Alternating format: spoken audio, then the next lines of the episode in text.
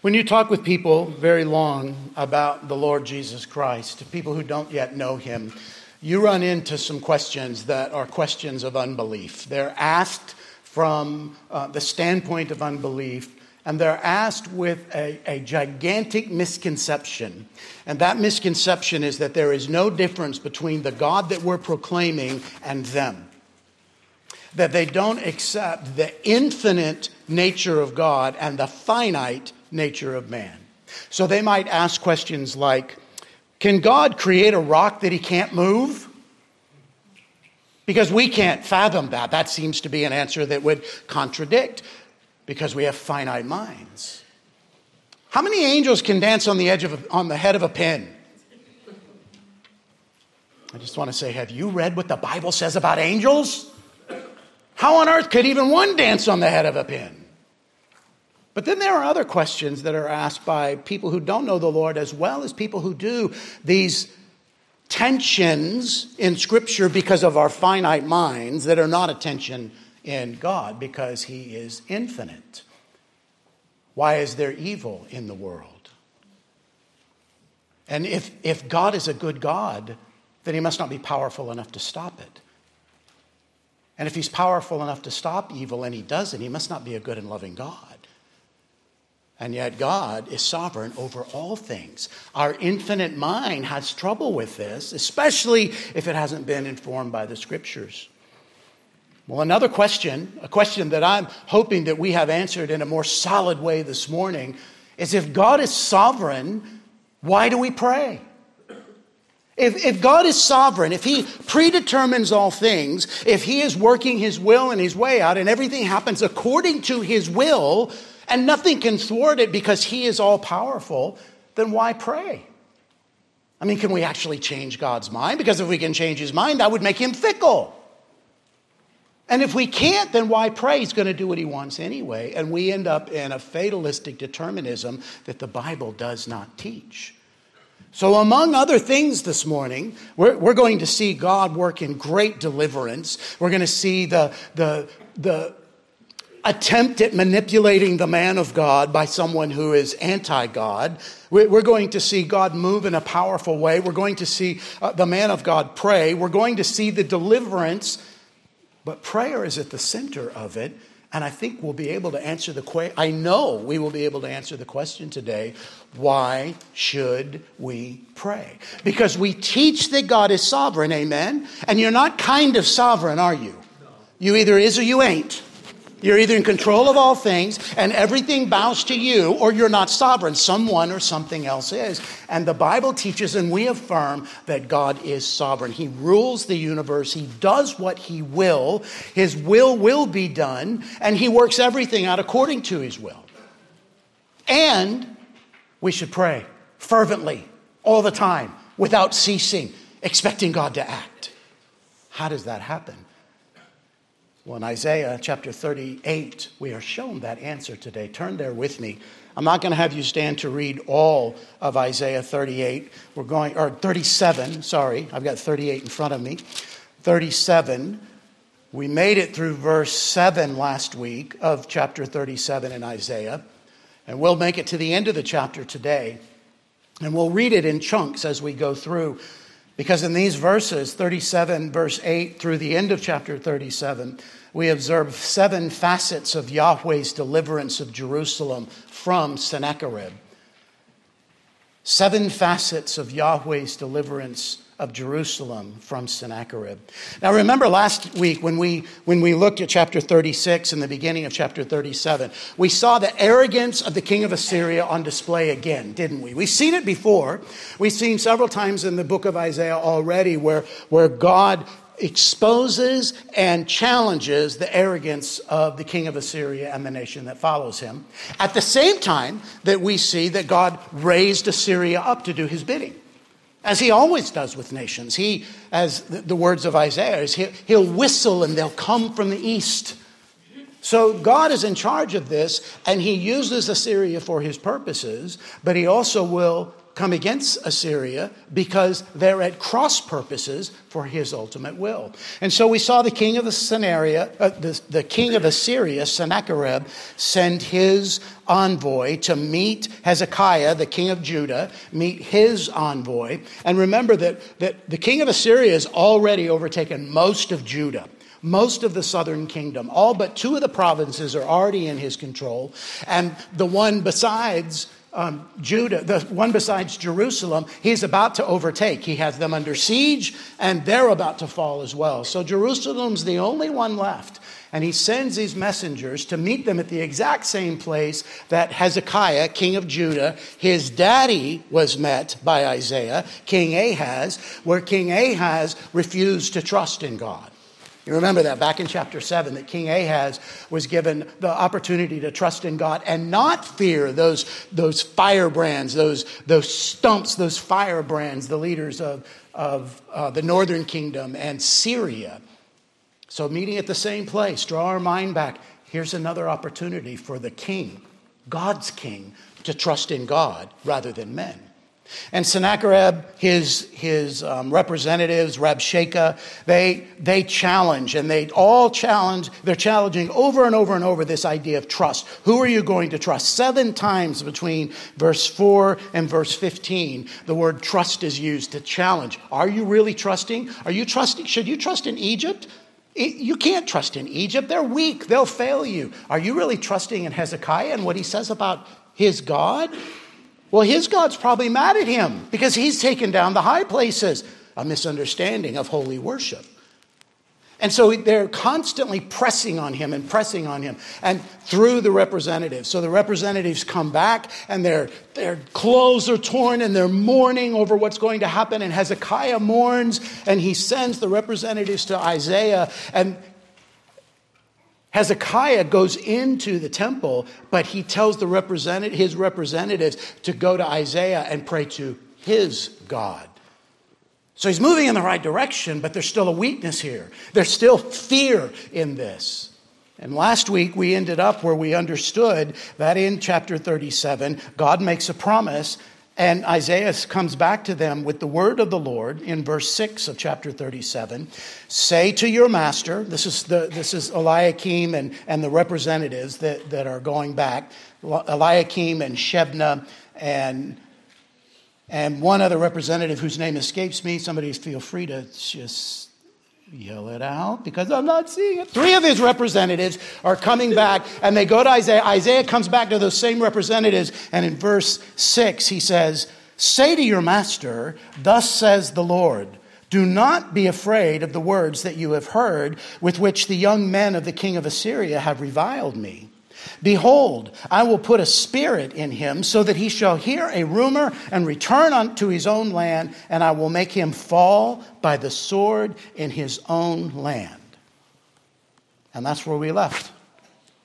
And this week we pick up in verse 8 because the representatives of Sennacherib return and ratchet it up a little bit.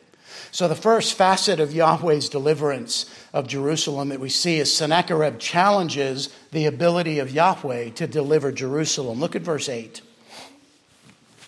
The Rabshakeh returned, that's the representative of, of Sennacherib, the king of Assyria. The Rabshakeh returned and found the king of Assyria fighting against Libnah, for he had heard that the king had left Lachish Remember, Lachish is where they were building the siege and they were about to overtake that next to the last province in Judah. Now, the king heard concerning Tirhakah, king of Cush, he has set out to fight against you.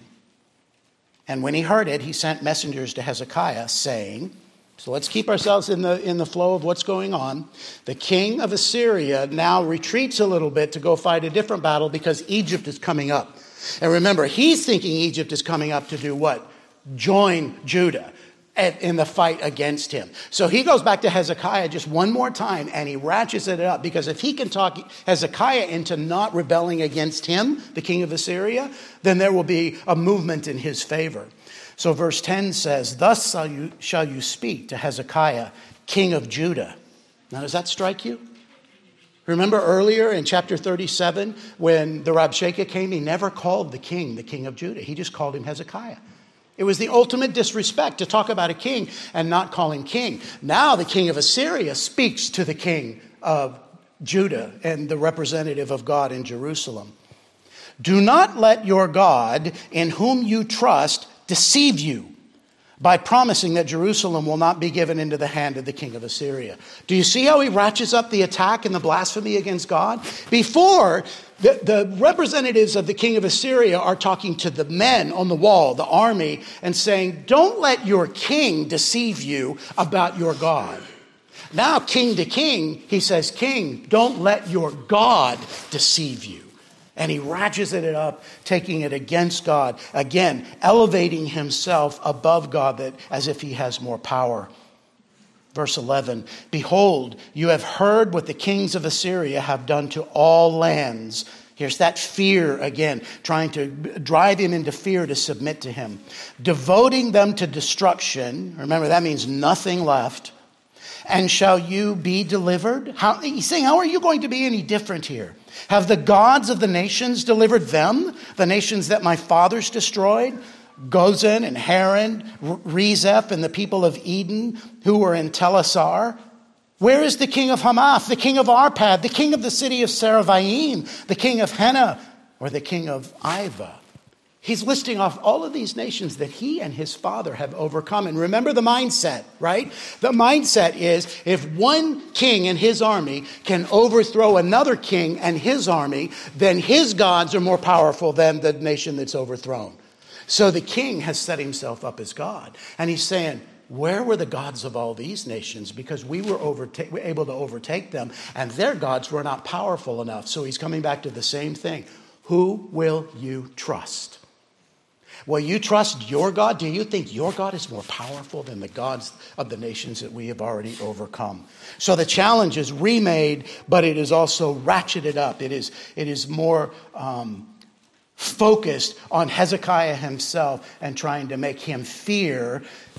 Clearly, he knows the story of his preceding kings with Hezekiah's father Ahaz, who did not trust in the Lord, and he's trying to force the same outcome.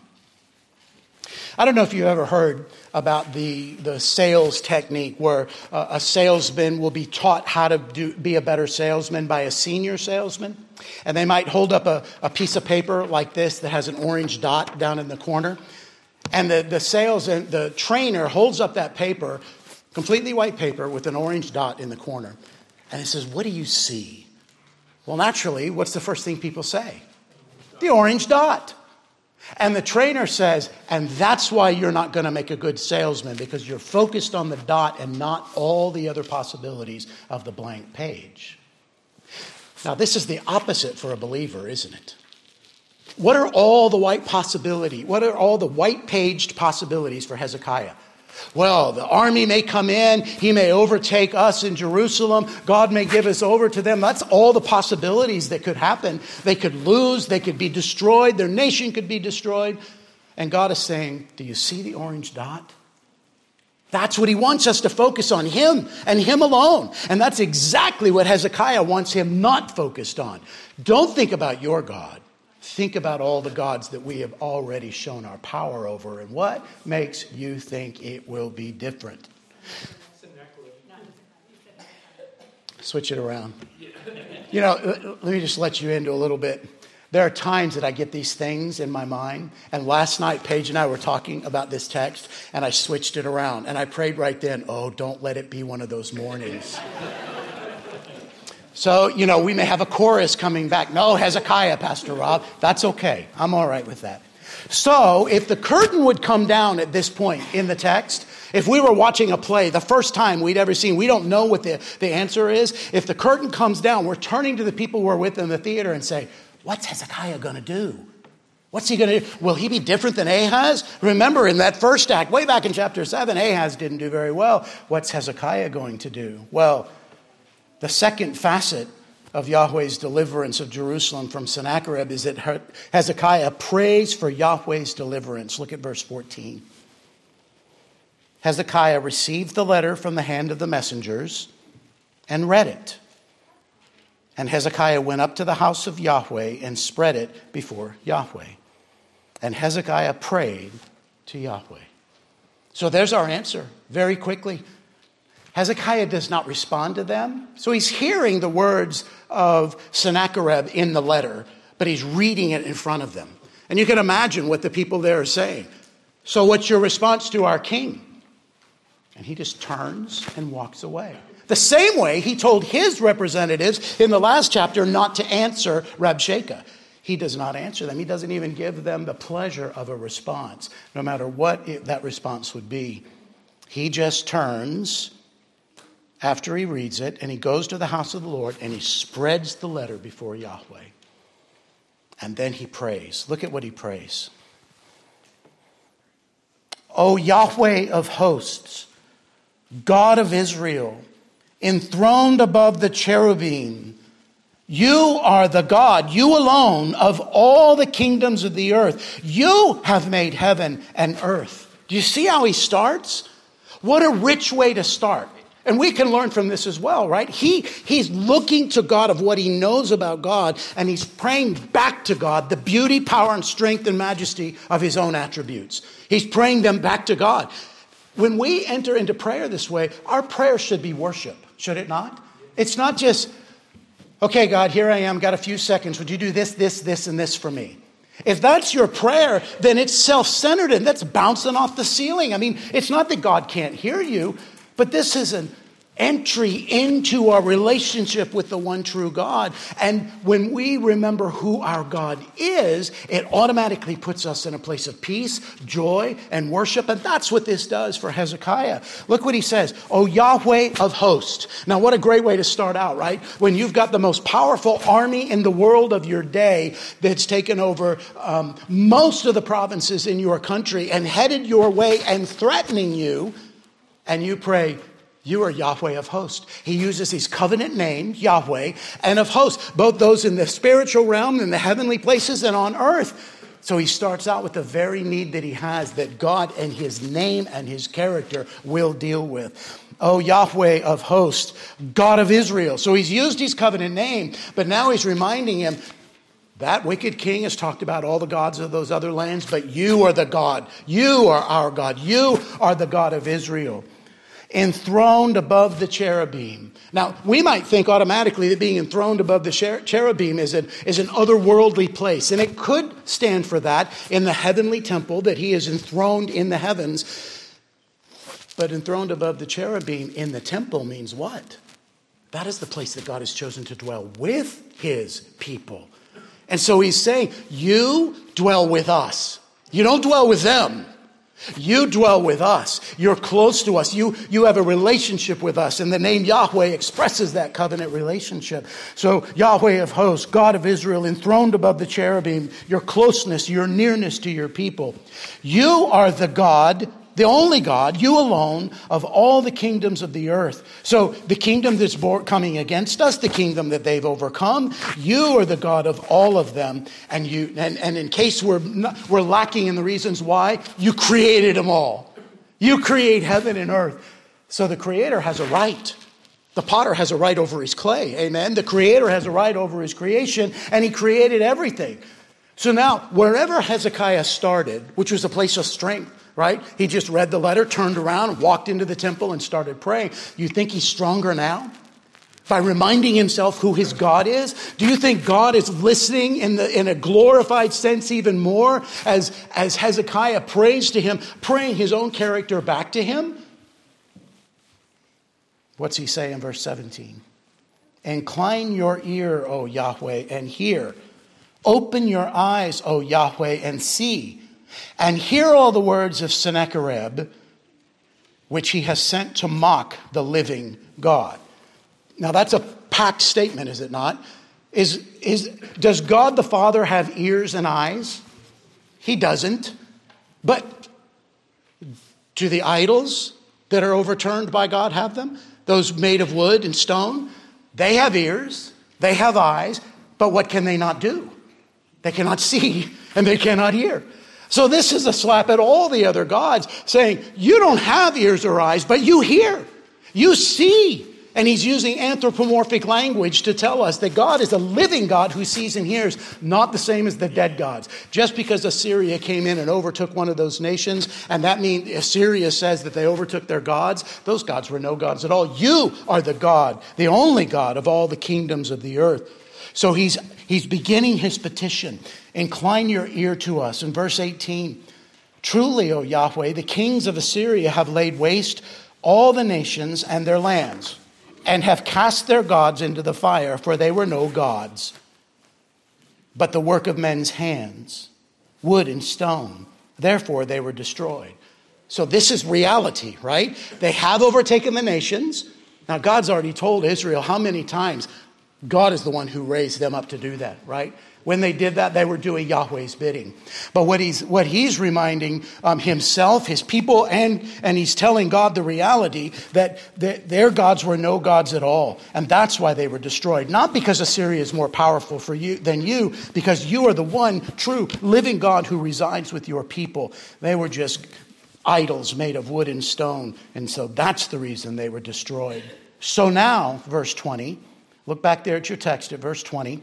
So now, O Yahweh, our God, save us from his hand, that all the kingdoms of the earth may know that you alone are Yahweh. You see what he doesn't say? Save us because I'm not ready to die yet. Our people aren't ready to die yet. We still have life to live. We want to see our grandkids grow up. He's not praying any of that, is he? His prayer is focused on the nature and character of God, the power of God, and the purpose that he should act is for the glory of his own name. We'll see that concept come up yet again. But that you alone are Yahweh. The nations need to know that. Now, that's been the, an overarching theme in Isaiah since the beginning, hasn't it? Remember all the way back in chapter 2, where the nations were going to come to the mountain where God was, and they would come and seek his counsel. And at the very of that passage, chapter 2, verse 11, it talks about all of this happening because God alone is the one who receives the glory.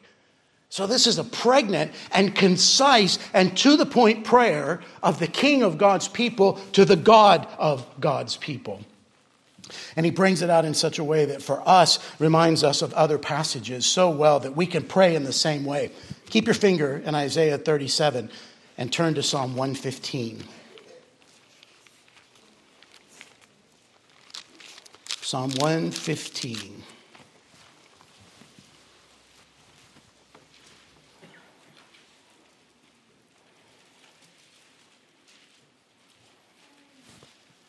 Not to us, O Yahweh, not to us, but to your name give glory for the sake of your steadfast love and your faithfulness. Why should the nations say, Where is their God? Our God is in the heavens. He does all that he pleases. Their idols are silver and gold, the work of human hands.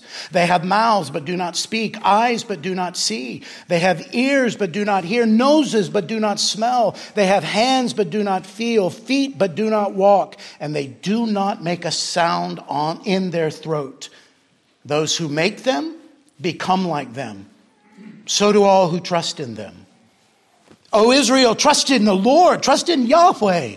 He is their help and their shield. O house of Aaron, trust in Yahweh. He is their help and their shield. You who fear Yahweh, trust in Yahweh. He is their help and their shield. Yahweh has remembered us. He will bless us. He will bless the house of Israel. He will bless, bless the house of Aaron. He will bless those who fear Yahweh, both the small and the great.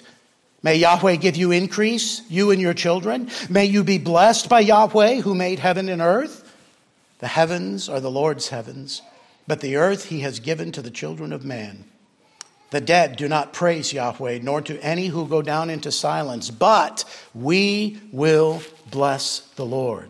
From this time forth and forevermore, praise Yahweh.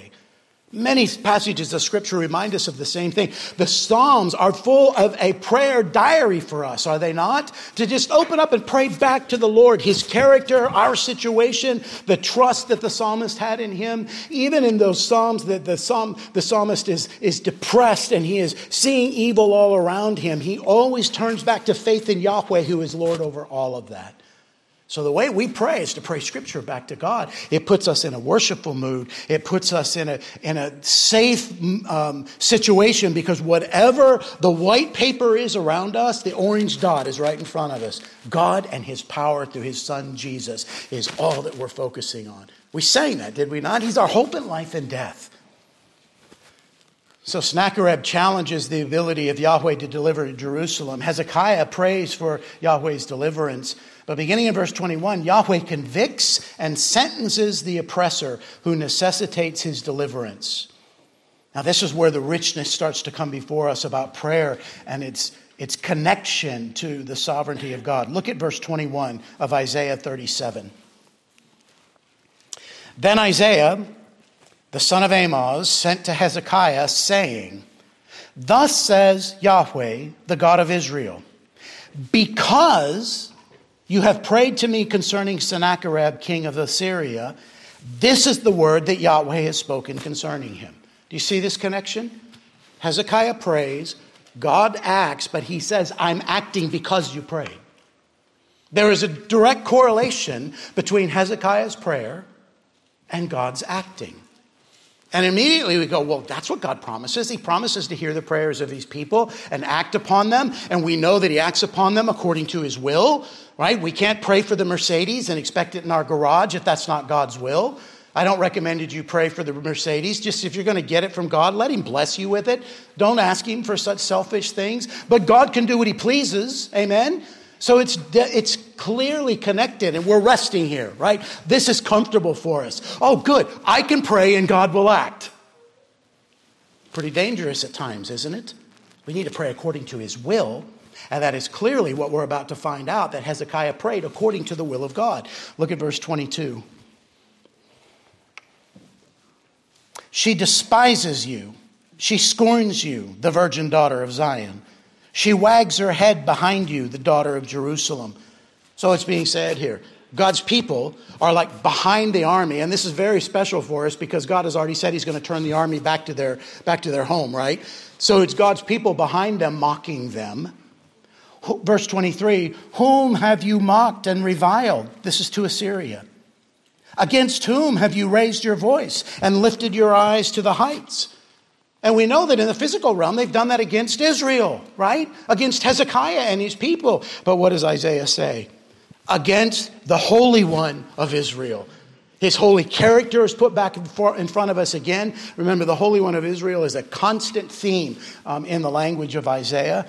And he says, You've done all of this to Israel, but it's been against me because I am their God. And now I am pronouncing on you. Verse 24 By your servants you have mocked the Lord, and you have said, with my many chariots, I have gone up to the heights of the mountain, to the far recesses of Lebanon, to cut down its tallest cedars, its choicest cypresses, to come to its remotest height, its most fruitful forest. I dug wells and drank waters to dry up the sole of my foot, all the streams of Egypt.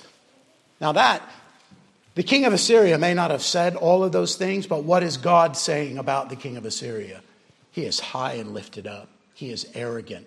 Look at the hyperbole that's in the text. You can see it right from the beginning. You've taken your chariots to the heights of the mountains. You don't take chariots into the mountains for battle. You want to lose that battle? Then ride your chariots up and try to go up the rocky hills. But it's the arrogance, it's the pomp that's coming out of the king of Syria that they're going to cut down the cedars of Lebanon, the, Lebanon, the tallest cedars to the remote height, that they, that they can go and tame the Nile River so much that they can say that it's dried up under the soles of their feet. So God is demonstrating their arrogance, which he has done over and over already in the book of Isaiah. Chapter 10, verse 12 says, The Lord will punish the speech of the arrogant heart of the king of Assyria and the boastful look in his eyes. And that this is the mighty, powerful God who says that. And that's the mighty, powerful God who speaks here. He's calling out their arrogance in verse 24 and 25, 23 through 25. But now, we're given things to think about, are we not? Look at verse 26. Have you not heard that I determined it long ago. I planned from days of old what now I bring to pass. That you should make fortified cities crash into heaps of ruins, while their inhabitants, shorn of strength, literally short of hand, are dismayed and confounded, and have become like plants of the field, like tender grass, like grass on the housetops, blighted before it is grown.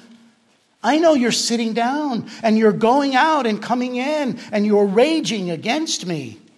Because you have raged against me and your complacency has come to my ears, I will put my hook in your nose and my bit in your mouth, and I will turn you back on the way by which you came. So let's deal with the, the second half of verse 26 and on, God has determined from long ago that he would raise up Assyria to do just what Assyria has done, to bring devastation to lands, primarily because he's bringing Assyria against his people. Remember, Assyria takes the northern king, kingdom into captivity 21 years before this. Remember, we're about 701 BC right now, and they were taken into captivity, the northern kingdom, in 722. It's still the same campaign. God has raised them up to do what he's done. But we also learned earlier in this book that this flood of judgment from Assyria would rise up to the necks of the southern kingdom, but not quite overtake them. And that's what we're living in. That's what Isaiah and Hezekiah are living in right now. So God is the one who has done all of this. He has raised them up. Verse 28 uses that language of, uh, that we see, and it should remind you of Psalm 139 that's, that starts out O Yahweh, you have searched me and known me. You know when I sit down and when I rise up. You discern my thoughts from afar. You search out my path and my lying down and are acquainted with all my ways. Even before a word is on my tongue, behold, O Yahweh, you know it altogether. You hem me in behind and before. You lay your hand upon me. Such knowledge is too wonderful me. For me. It is high. I cannot attain it. What's that saying about God's relationship to his people? That he knows them intimately. And not only does he know them, but he knows everything about what they will do and when they will rise up and when they will sit down. That's what he's saying about Assyria in chapter 7, 37, verse 28. I know you're sitting down, you're going out, you're coming in, but he also knows you're raging against me. And automatically you're thinking of Psalm 2, aren't you? What we sang this morning, we're thinking of Psalm 2 that the nations have gathered together to, and they've gathered together to rage against Yahweh and his son. They've gathered together to do that, and what does God do? He who sits in the heavens laughs, he scoffs at them. So that's the language that we're supposed to be hearing right now, that they are part of those who have raged against him. Verse 29 talks about their complacency that has come to God's ears. Now that's their ease. They think they're in so much power and so safe from being overtaken that they're complacent. They're living their lives in ease. And God says, That has come up before me. Because what should they be doing? They should be turning to the God who has used them. They have seen God's righteous work already, and they've taken credit for it, and they're not turning toward them. And he says, I'll, I'll, put a hook in your nose, a bit in your mouth. This is exactly what the Assyrians do, did to their enemies. They put hooks in their mouth. They put, they gathered them together with hooks, tying them together to march them in. They were brutal warriors. And you can find examples of this in Second Chronicles 33.11 and Ezra uh, 19.9, where Assyria treats their enemies this way. So God has been in charge of all of this. So if we go back to verse 26, have you not heard that I determined it long ago? I planned from days of old what now I bring to pass. The context is talking about what he's done with Assyria, right? That's our context. But is that true of God with all things? It, does God, with all things, does He determine it long ago? Does He plan it from days at all and then bring it to pass when He says? That's exactly what He does. The scriptures are full of the, the, the, sovereign hand of God moving according to what He has promised to do from long ago. Even in our own salvation, what does He say? That we were, we were elected before the foundation of the world, those who are in Christ. We see this constantly through the scripture, so it's applied in this time to Assyria, but it is true for all times and all places. So, which is true? Did God act because Hezekiah prayed, or did God act because he preordained it from the foundations of the world? Yes. Yes. Does God ordain the means and the end, or just the end? He ordains both, does he not? If he's sovereign over all things, does he not ordain both? Does he not ordain, and did he not ordain, according to the scriptures here, what he would do to Assyria and when he would do it? Did he do to Assyria what he promised to do under Ahaz? He didn't, did he? He promised to Ahaz that he would overcome his enemies, and Assyria still stayed, and they were all uh, banding together to fight against Assyria. God didn't come there. Ahaz didn't pray. Because God, before the foundation of the world, deemed that he would do this when the prayer was prayed. When Hezekiah prayed, he would do this. This is the way prayer works. We're praying in God's will. If God's will will be done, if he's advancing the kingdom at all times, if his word never comes back void, if all his purposes will come to pass, then when we pray according to his will, he is deemed that he would bring those purposes to pass, and our prayers would be the vehicle, the means by which he actually actuated those prayers. And so both things are true, and it should motivate our prayer life. You remember what James says in James chapter 4? He's dealing with a troubled group of people, and he says, You have not because you ask not. That brings us the idea that there are some things that we don't have because we don't ask God for. And you say, Well, how can that be if he, ordains, if he ordains everything to pass? Well, what if you don't have things that he ordained to come to pass when you prayed and you didn't pray? And that was his stipulation. In his own sovereign decrees, in his own sovereign hand, he ordained that He would bring that to pass when that prayer happened. That's brought to us over and over in Scripture. So it gives us a fence around our prayers because we're always desiring to pray in God's will because when we pray in God's will, what do we know is going to happen? Our prayers are going to be answered.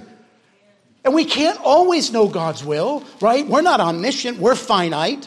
He's infinite, He's omniscient, but we're praying, asking God to make our prayers within His will. It's not wrong for us to pray for the healing of someone who God intends to kill. It's not pray for a, it's not beyond us praying for the healing of someone who's sick and they will be sick unto death. But sometimes, and you've all experienced this, people have prayed and that person has not died. That person, the cancer that was supposed to kill them, did not kill them. We're praying according to God's will, and both of these are set before us. And it makes us fearless. It made Hezekiah fearless. Martyn Lloyd-Jones once said, Faith is a refusal to panic. I love that. Faith in God is a refusal to panic. And why would we panic? If He is working out His will and His way according to His sovereign plan, and He invites us in in prayer to be a part of that. And so we're given a clear picture here of what this looks like. Turn to a couple of passages. I'm not going to have you turn to a lot of passages today, but I want you to turn over to Isaiah 46. Keep your finger in Isaiah 37. Isaiah 46, beginning in verse 8.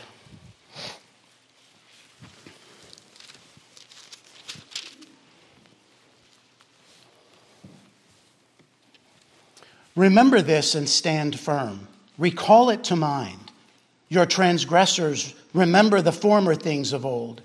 For I am God and there is no other. I am God and there is none like me, declaring the end from the beginning and from ancient times things not yet done, saying, My counsel shall stand and I will accomplish all my purpose calling a bird of prey from the east, the man of my counsel from a far country. I have spoken and I will bring it to pass. I have purposed and I will do it. Turn to Jeremiah chapter 8.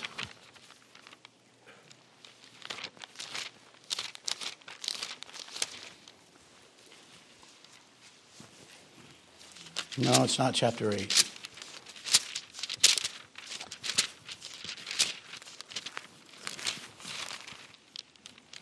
Jeremiah 18.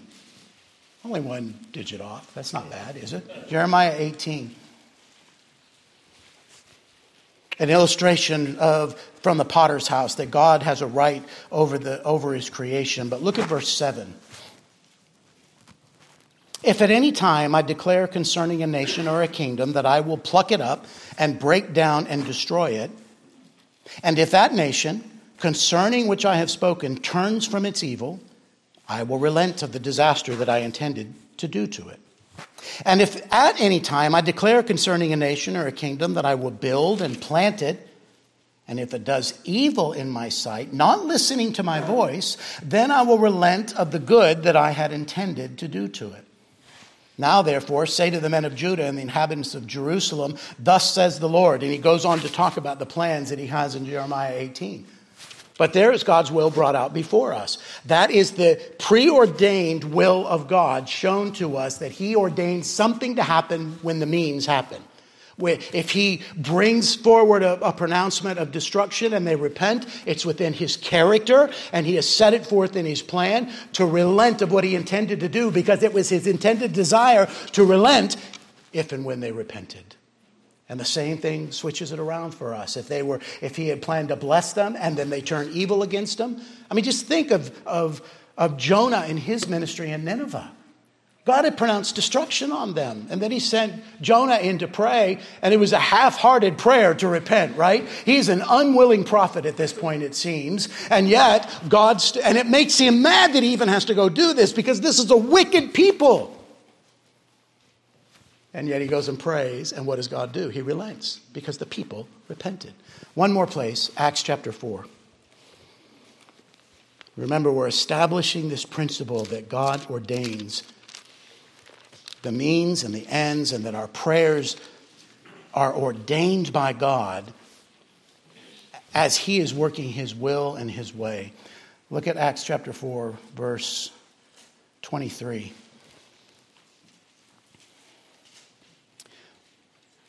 When they were released, that is, Peter and John um, released from prison, when they were released, they went to their friends and reported what the chief priest and the elders had said to them.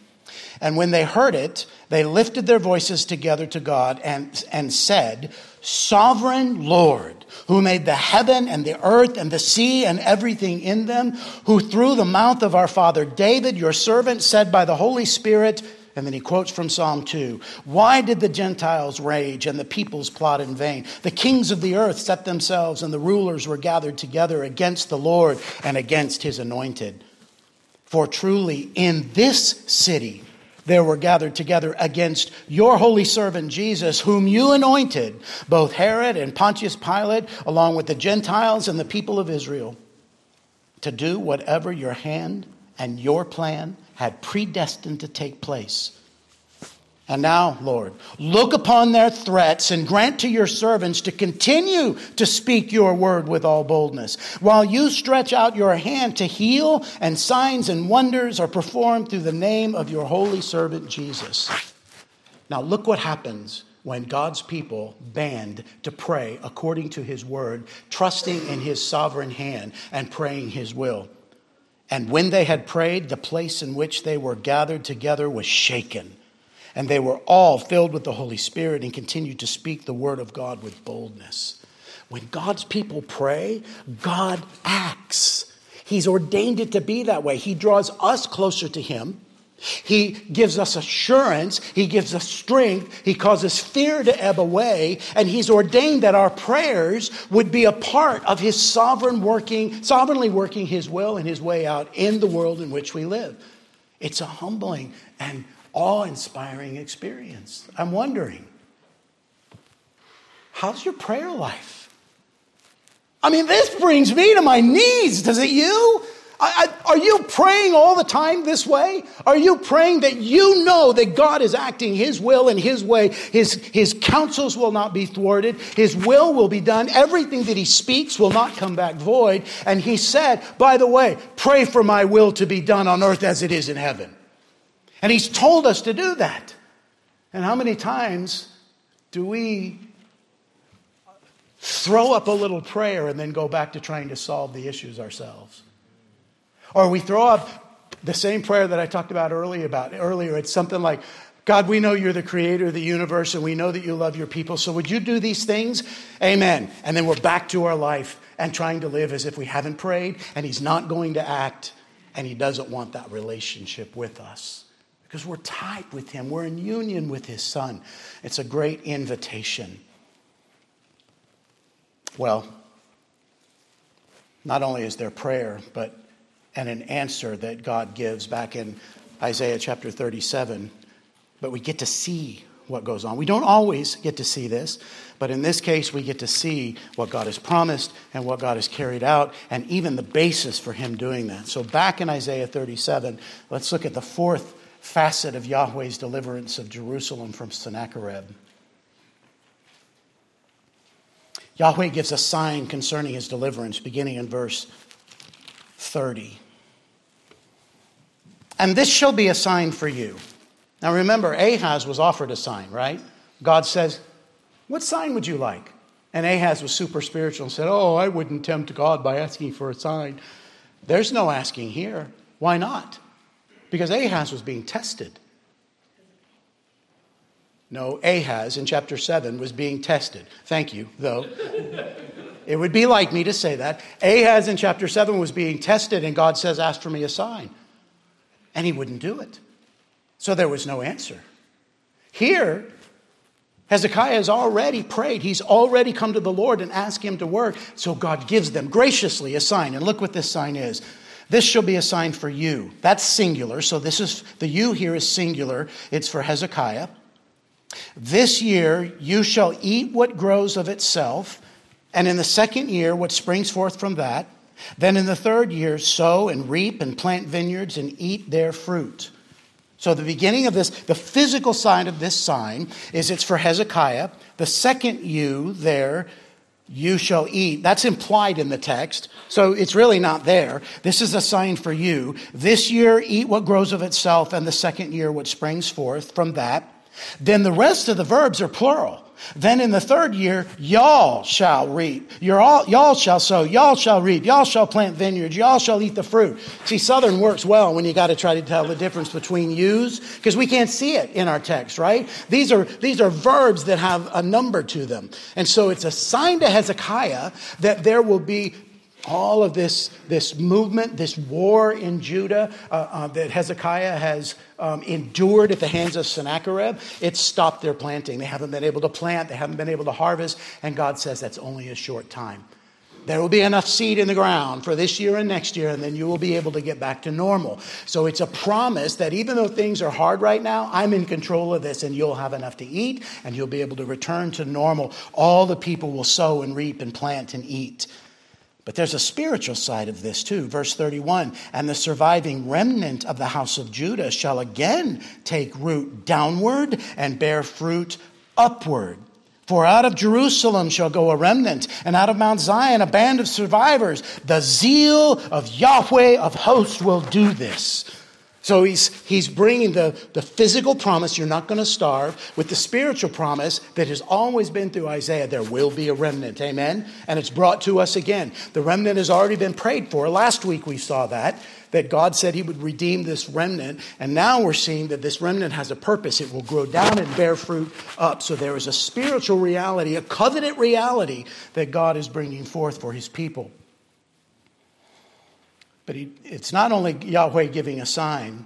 We see these, these last five uh, facets are all based in Yahweh. Yahweh convicts and sentences the oppressors. Yahweh gives a sign concerning his deliverance. And the fifth facet is Yahweh guarantees his deliverance. Look at verse 33. Therefore, thus says Yahweh concerning the king of Assyria He shall not come into this city or shoot an arrow there or, bec- or come before it with a shield, or cast up a siege mound against it. By the way that he came, by the same he shall return, and he shall not come into the city, declares the Lord. So in these two verses, Yahweh is guaranteeing what he's already promised, right? And he's guaranteeing with specific, specificity. There's not going to be even an arrow shot. That, that siege ramp that's being built at Lachish, that's not going to be built here. God goes into specifics about the promise to continue to encourage Hezekiah and his people. But he not only guarantees the deliverance, he grounds the deliverance. Look at verse 35. For I will defend this city to save it, for my own sake and for the sake of my servant David. You see the connection with the remnant? The remnant is being preserved so that the Messiah, the rightful heir to David's throne, will come from the remnant, the lion of Judah, the rightful heir to the throne. And so God says, I'm doing this. I'm doing this for the sake of my name because if his nation gets overthrown, his, his name in all the nations, they're going to despise it. They're going to run it down because he doesn't, their God isn't even strong enough to save them. And he says it's the zeal of Yahweh. It is that, that committed, powerful pursuit that this is what God will do. The zeal of Yahweh will do it. It reminds us of chapter 9, doesn't, doesn't it? With the messianic promises that end up in chapter 9 um, that we look at so often at, at, the, at Advent and Christmas time. All of those promises that end up with the zeal of Yahweh will do this. This is the, the ultimate promise to God's people that everything I've said will come true, not only because of what's been said, but to remind you this is what I'm passionate about bringing glory to my name and being a God who's faithful to the covenant I made with David.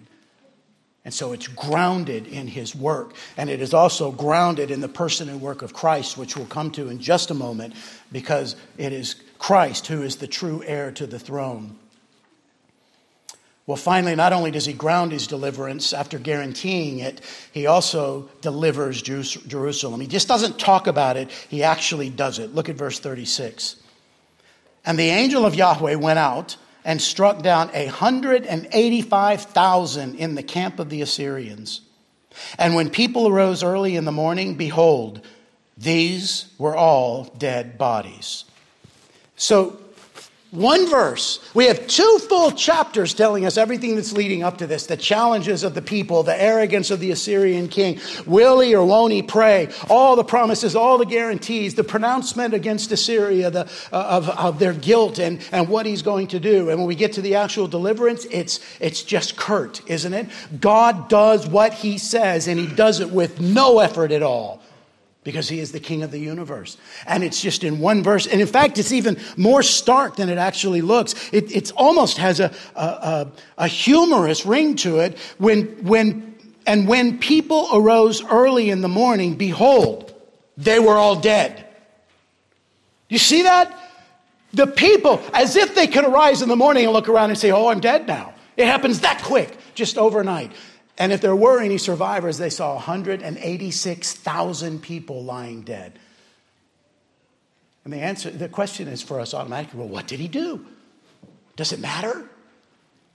We get a little bit. We've already been told that he will kill the, the, um, the king by a sword from his own country, which we will see. But back in chapter 10, we saw that God used the language that he will use a wasting disease against Assyria. Do you remember that? And that wasting disease would reveal his fire. So some people say that what God did was gave them a fever that burned them up. It was so high that it burned them up and killed them. But Isaiah doesn't tell us. What Isaiah wants to know, wants us to know is God is faithful and he's powerful to carry out what he has promised. And even the most powerful nation in the world at the time cannot stand against him. Well, it's not only the soldiers, but look what in verse 37 what we see. Then Sennacherib, king of Assyria, departed and returned home and lived at Nineveh. So that's, that's the capital, that's where they're living. And God said he was going to do that. He said he was going to turn him around and take him back home. So um, after this, this bloodbath, he goes home and Jerusalem is safe. Verse 38 And as he was worshiping in the house of Nisroch, his god, Adrammelech and Sharezer, his sons, struck him down with the sword. And after they escaped into the land of Ararat, Esarhaddon, his son, reigned in his place. Now, this is again just a curt movement from 701 to 681, 20 years later.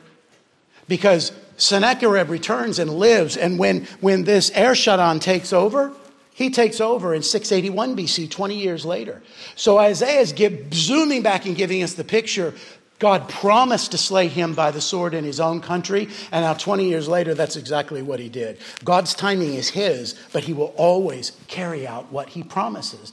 And this is all on behalf of his people. So, we see these seven facets of this deliverance, and all the deliverance in these 30 verses it's described, it ends up in the last three verses. Sennacherib challenges the ability of Yahweh to deliver Jerusalem. Hezekiah prays for Yahweh's deliverance. Yahweh convicts and sentences the oppressors that necessitate the deliverance.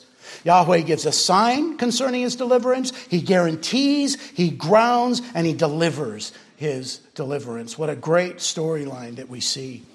But I want to take you back up to the, the, the grounds that we see. Look at verse 35. For I will defend this city to save it for my own sake and for the sake of my servant David. He's being faithful to his covenant, and he's being faithful to the covenant to his people because that remnant Christ will come from. There will be that when the time is right, when all things are perfect according to God, he sends his son the, the fulfillment of this, the messianic fulfillment of everything that we see in Isaiah, and that's going to take the forefront to, for us in just a couple of weeks when we get into Isaiah 40 and following. We've seen the promises of the Messiah built in and out, and, and we've seen it, and then we have judgment, and then we have hope in the Messiah. In chapter 40 and passing, and after that, we are going to see be overwhelmed with the beauty of the Messiah because God is faithful to his covenant. And the covenant with his people was to make sure that the seed, Jesus Christ, would come from the remnant and accomplish all that God ordained him to do. Just what we read in Acts chapter 4. So, all of this has its ultimate fulfillment in Christ because it doesn't matter if we're delivered from a physical battle if our eternity is not secure. Amen? I mean, you can be delivered from things in this life and go home and, God, that's over with. But if you're not square and right with Jesus Christ, then for eternity, all of eternity, you will be in hell. You will be suffering. You will not be delivered from that because you will not be delivered from the penalty of your own sin. That's why Christ comes. That's why this faith, God's faithfulness to his covenant leads to the coming of the Messiah, that all who will believe in him, Everyone who turns from their sin and puts their faith and trust in Jesus Christ, no matter what happens in this life, in Christ, it's in life or death, it's Christ alone for us. Nothing more and nothing less. And if you're here this morning and your own wisdom looks more like the, the king of Assyria, that you're bragging upon your own wisdom, how, how great you've done in your life, how great you've done in your job and in raising your family and in making money and all these things that are earthly, which are not bad. But if that's where your strength comes from instead of in Christ and Christ alone, then when Christ returns, and he is returning, purposed by God, and what have we just learned about God and all of his purposes? It will happen. And when he returns, the salvation that is offered to you now will not be offered any longer. God's patience will be done. Now, his patience is to lead you to repentance. So, this morning, here's my plea to you. If you are outside of Christ this morning, come to him now. Because if you stand on your own righteousness, you will end up in the same place that Sennacherib and Assyria do. Turn to Christ. Receive the salvation that comes by repenting of your sin and trusting in Christ, putting your faith and trust in Him. You may not know everything that that means, but you're saying it doesn't matter what it means because I'm turning away from my own works and I'm turning to His. And your eternal life, your hope will be in Christ in life and in death. Now, for the rest of us who are in that boat already, we've already been redeemed. We are already the people who have received Jesus. Our eternal life is secure. The Holy Spirit is bringing fruit into our lives. I want to encourage you to not worry about these nitpicky things of doctrine until you're walking right with Christ. And all through the scriptures, we are shown the pattern of prayer, right? It shows up early in Genesis and goes all the way through where God's people pray. Barren women pray for God to open the womb. Kings pray for God to defeat enemies. Jesus prays in the garden that if this cup can pass, then please let it pass. But what? Your will, not my own will. When he was going through his ministry, he, he sneaks away at different times for strength to unite with his Father in prayer. It's constant for us to be shown the necessity and the power of prayer. And today we learn that we're even in the middle of the big cosmic um, advancement of God's will because He ordains the means as well as the end. What a joyful thing for you and your family. What a joyful thing for you to pray with your family and be able to point them to the answers and say, God used us in the fulfillment of that. He didn't have to, He was not powerless to do it without it, but He loves us and He wants us to be involved in that. What would God do if the church, right here, our church or any church, decided to commit to prayer in the way that Hezekiah committed to prayer? No word about all the disaster around them, just uplifting the name and character of God and depending on Him to do His will. It's a fearless life, isn't it? I don't know about you, but I want to live fearless in a world that tells me I should fear everything. Let's pray. Father, we are so thankful for your word. We are thankful for the clarity that your word brings to us. We pray that you would give us the opportunities in life to pray and trust First, for our own salvation, Lord, to move away from trusting in our own faith, to repent of those sins and turn to you but also in every day. Father, we are so tempted just to look at all of the possibilities of things that could happen and be fearful of what might happen or, or what are the consequences of this or that when you ask us to be focused on the dot, focused on Christ Himself. For it is in Christ that all things are held together. It is in Christ that all, all, every atom and molecule in our world is held together. You are working your will and your way in us. You are advancing the, your kingdom. You are summing up all things in Christ, and everything that you purpose will come to pass. So we ask you, Father, to give us the joy of entering into prayer so we can see more clearly your will work out in our lives. We thank you for this in Jesus' name. Amen.